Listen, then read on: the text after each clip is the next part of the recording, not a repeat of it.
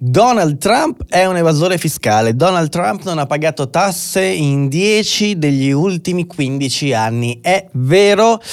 Uh, non è vero, non è neanche falso. C'è qualcosa di vero e c'è qualcosa di falso. È un po' più complesso dell'ha pagato o non ha pagato le tasse. Il New York Times ha prodotto un documento che stampato, se stampato come ho fatto io, che apprezzo ancora il sottolineare la carta stampata perché mi permette di capire le cose meglio se stampato è lungo ben 44 pagine. New York Times, che è un giornale assolutamente e senza dubbiamente, come si dice, schierato politicamente, ma che quando fa le inchieste, devo dire, le fa sempre bene, anche dal punto di vista peraltro della rappresentazione di queste inchieste. Il New York Times è un giornale che dal punto di vista della comunicazione e dal punto di vista giornalistico certamente ha tanto da insegnare. Bene, dopo la sigla vediamo che cosa ci racconta in questa inchiesta bomba che esce il giorno prima del primo dibattito pubblico di Trump contro Biden e che chiaramente esce ad orologeria, cioè esce sia per il dibattito ma se vogliamo vedere con un po' più di grandangolo esce oggi perché è in vista delle elezioni. Che cosa contiene? Lo raccontiamo appena dopo la sigla. Questo è Andrea Lombardi. Vi assicuro che c'è di peggio.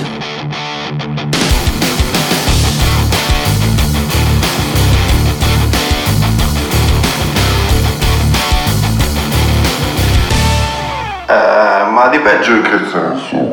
Bene, 44 pagine di inchiesta su Donald Trump. Partiamo da zero. Che cosa succede? Succede che Trump, a differenza di tutti i suoi predecessori, dopo che nel 1970 salta fuori lo scandalo Nixon, che anche lui, guardate caso, paga, si salta fuori che paga 792 dollari di tasse su un guadagno, un, un profitto di 200 mila dollari. Da quel momento in poi tutti i presidenti hanno preso questa buona abitudine per trasparenza di rendere pubblica la loro dichiarazione dei redditi, diciamo l'equivalente della dichiarazione dei redditi, cosa che Donald Trump non fa.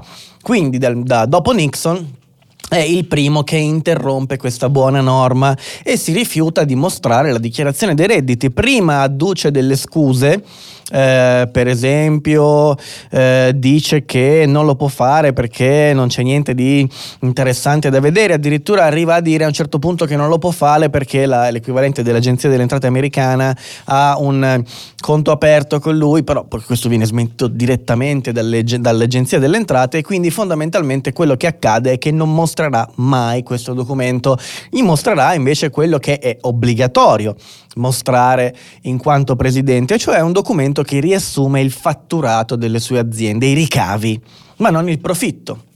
Quindi sappiamo che le sue aziende fatturano l'ira di Dio, ma non sappiamo quanto riesce a tenersi in tasca. Ecco, il New York Times in questa cornice riesce a mettere le mani fondamentalmente sulla dichiarazione dei redditi di Trump, arrivando a capire che queste aziende sono in forte perdita. Bene, innanzitutto stiamo parlando degli Stati Uniti, quindi i bilanci di queste aziende evidentemente non sono pubblici e quindi bisogna passare per questo documento, la dichiarazione dei redditi di Trump, per capire come stanno andando le aziende quali, delle quali lui è socio e in molti casi proprietario e amministratore. Ebbene, queste aziende perdono centinaia di milioni. E proprio siccome parliamo degli Stati Uniti, quando un'azienda va in perdita succede qualcosa che ai più, a cui sto parlando in questo momento, potrà sembrare assurda. Supponiamo per esempio che la vostra azienda quest'anno dichiari una perdita di 100, 100 milioni, 100 mila euro, quello che volete voi. Bene, l'anno scorso magari però era inattivo, ha realizzato un utile, un profitto di 100, mm? quindi quest'anno meno 100 il rosso, l'anno scorso più 100. Che cosa succede? Succede che voi l'anno scorso avrete pagato delle tasse tasse sonanti tolte dai vostri portafogli e, scaricate nelle casse dello Stato. Ecco, in America quando succede questa condizione voi potete andare dall'Agenzia delle Entrate e dire amici, quest'anno sono in perdita, ridatemi le tasse dell'anno scorso, va? Facciamo così, ridatemi le tasse dell'anno scorso perché ho perso soldi quest'anno. Ecco, fino al 2009 questa operazione era possibile fino ad andare a ripigliarsi indietro e a farsi rimborsare tasse degli due anni fiscali precedenti, quello in perdita. Grazie ad Obama, dal 2009 in poi, questa operazione è possibile per i quattro anni precedenti, l'anno fiscale nel quale si sta dichiarando la perdita, ma non solo indietro si può andare, la perdita in un bilancio bilancio di un anno fiscale di un'azienda può anche essere utilizzata come ticket, diciamo come bonus per gli anni successivi. Secondo un meccanismo che è inutile in questo momento spiegare, vi basti sapere e capire che una perdita forte di un'azienda può causare un, da una parte un, eh, un, rimborso delle tasse pagate negli anni precedenti e da una parte invece un bonus per le tasse che poi si dovranno pagare negli anni successivi quando questa azienda tornerà in attivo per darvi l'idea dell'entità della cosa, eh, le perdite che ha ricevuto Trump negli anni 90, nei primi anni 90, gli sono valsi un bonus sostanzialmente per non pagare tasse per i successivi 18 anni. Bonus che poi si è esaurito, racconta questo documento, nel 2005. Ma qua dentro quindi che c'è? Che c'è? Beh, non c'è nessuna evidenza di una vera e propria evasione fiscale Qua dentro non c'è niente che lasci pensare che ci siano dei conti, delle tasse, dei soldi che Trump nasconde per non pagarci sopra le tasse. Quello che esce da qui è semplicemente quello che tutti conosciamo, e cioè più soldi hai, più sei ricco, più fatturi, più produci ricchezza, più hai possibilità di eludere il fisco. Qui infatti è raccontata una grande storia di elusione fiscale più che di evasione fiscale. Cioè cos'è elusione fiscale? Sono tutti quei meccanismi, di solito legali, molto spesso borderline, che permettono ad un'azienda, ad una persona, ad un imprenditore di mascherare i soldi che sta guadagnando e quindi andare a pagare molte meno tasse di quelle che dovrebbe pagare in teoria. Ok?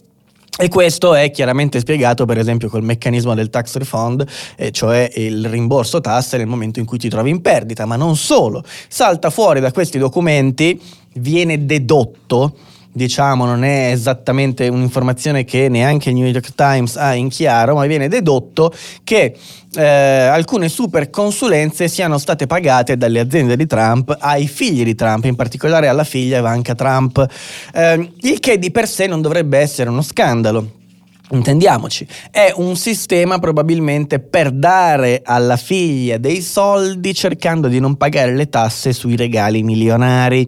O forse è un modo anche qui di mascherare i guadagni di una società per portarla in perdita e pagare meno tasse, anche se è discutibile questa cosa per la verità, perché bisognerebbe capire anche a livello fiscale la figlia poi eventualmente quella entrata come la dovrà gestire e digerire fiscalmente. Io oggi non voglio fare questo video tanto per smontare questa inchiesta, secondo me ehm, c'è ben poco da smontare, nel senso che io ritengo assolutamente verosimile quello che è riportato qua dentro con una postilla, però c'è solo un fatto che è sotto indagine in questo momento nell'Agenzia delle Entrate americana, la IRS, e cioè un rimborso di tasse, secondo il meccanismo che vi ho descritto prima, pari a circa 72-73 milioni di dollari. Perché questo rimborso è sotto inchiesta? Perché le perdite grazie alle quali sarebbe stato emesso questo rimborso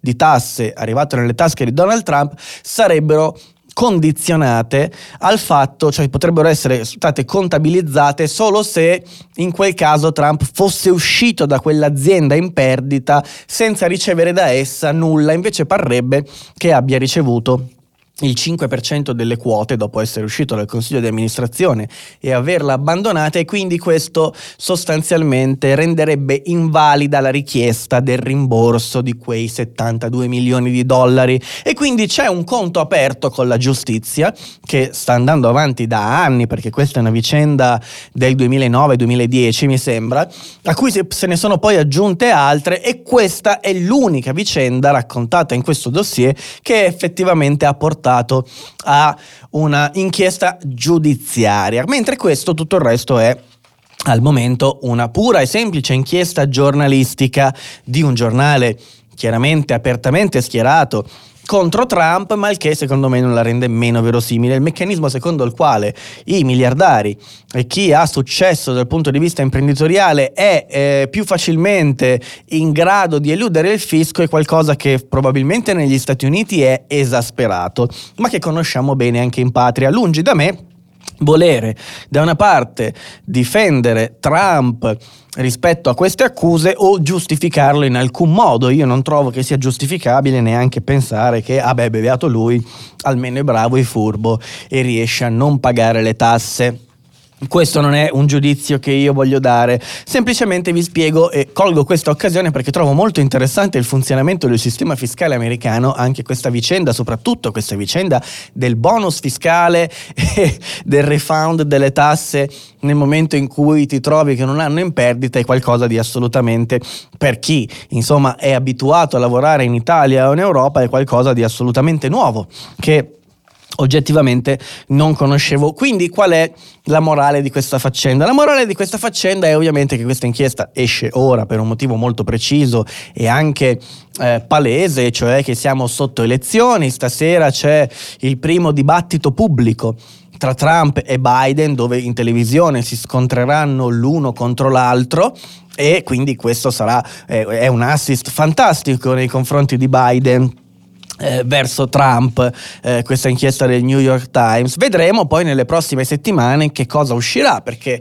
il Times dice che questo non è tutto, ma che si riserverà nelle prossime puntate di far uscire nuove informazioni. Alcune di queste informazioni porteranno eh, delle indagini giudiziarie, staremo a vedere. Al momento l'unica che c'è è quella che vi ho già descritto e il mio giudizio di base non cambia, nel senso che il mio personale interesse da cittadino italiano ed europeo non è di vedere alla Casa Bianca una persona onesta e moralmente intoccabile. Il mio desiderio rimane quello di vedere Trump confermato alla Casa Bianca, ma per interessi puramente opportunistici, perché penso che sia l'unico argine alla deriva, per esempio, che vede l'utilizzo della forza di Stato e del potere dei governi per piegare le loro volontà, ehm, tutto il mondo digitale, social network, eccetera, ne abbiamo parlato mille più volte e mi sembra anche essere l'unico ormai rimasto argine a un certo atteggiamento e una certa direzione che ha preso il mondo nei confronti del free speech, nei confronti della possibilità di esercitare eh, il sano di diritto di parola, eh, però di questo ne abbiamo già parlato in altre occasioni, in realtà non è molto contestuale a questa vicenda e quindi mi premeva e ci tenevo eh, di raccontarvi molto semplicemente, con poche parole, ciò che è successo intorno a Trump e cosa è riportato in questa inchiesta del New York Times. Cambierà qualcosa dal punto di vista elettorale con quello che è uscito? Eh, sinceramente non lo so ma francamente non mi aspetto grossi ribaltamenti. Eh, quando escono queste inchieste non c'è da aspettarsi che le cose cambino radicalmente, perché è ingenuo pensare che la sensazione che Donald Trump facesse qualcosa di poco trasparente o poco opaco non fosse qualcosa ehm, che veniva già percepito prima. E quindi non è certo questa inchiesta che mi può aprire gli occhi su Trump o mi può far pensare che una persona, un personaggio prima illibato adesso invece esca come qualcuno con la coscienza macchiata. Non è questo che secondo me fa la differenza, però staremo a vedere negli Stati Uniti invece che cosa accadrà. Noi teniamo le dita incrociate per il nostro bene eh, e non è detto che sia il bene anche degli americani, chi lo sa lo staremo a vedere, ma noi siamo qui per raccontarlo ogni giorno e a questo proposito vi ricordo che ci vediamo domani alle 13 con Panto Prazzolo, la mia rassegna stampa in cui parliamo delle notizie del giorno e domani alle 18 è già programmato, lo trovate in premiere, se andate a vedere nei video del canale c'è in premiere un bellissimo video di due ore e mezza che ho fatto insieme al caro Giovanni Pili, giornalista di Open, il giornale di Mentana in cui parliamo di giornalismo scientifico e anche di altre cose, per esempio di meritocrazia. Vi ringrazio per avermi seguito fino ad adesso anche questa sera e vi auguro una grandiosa buona serata.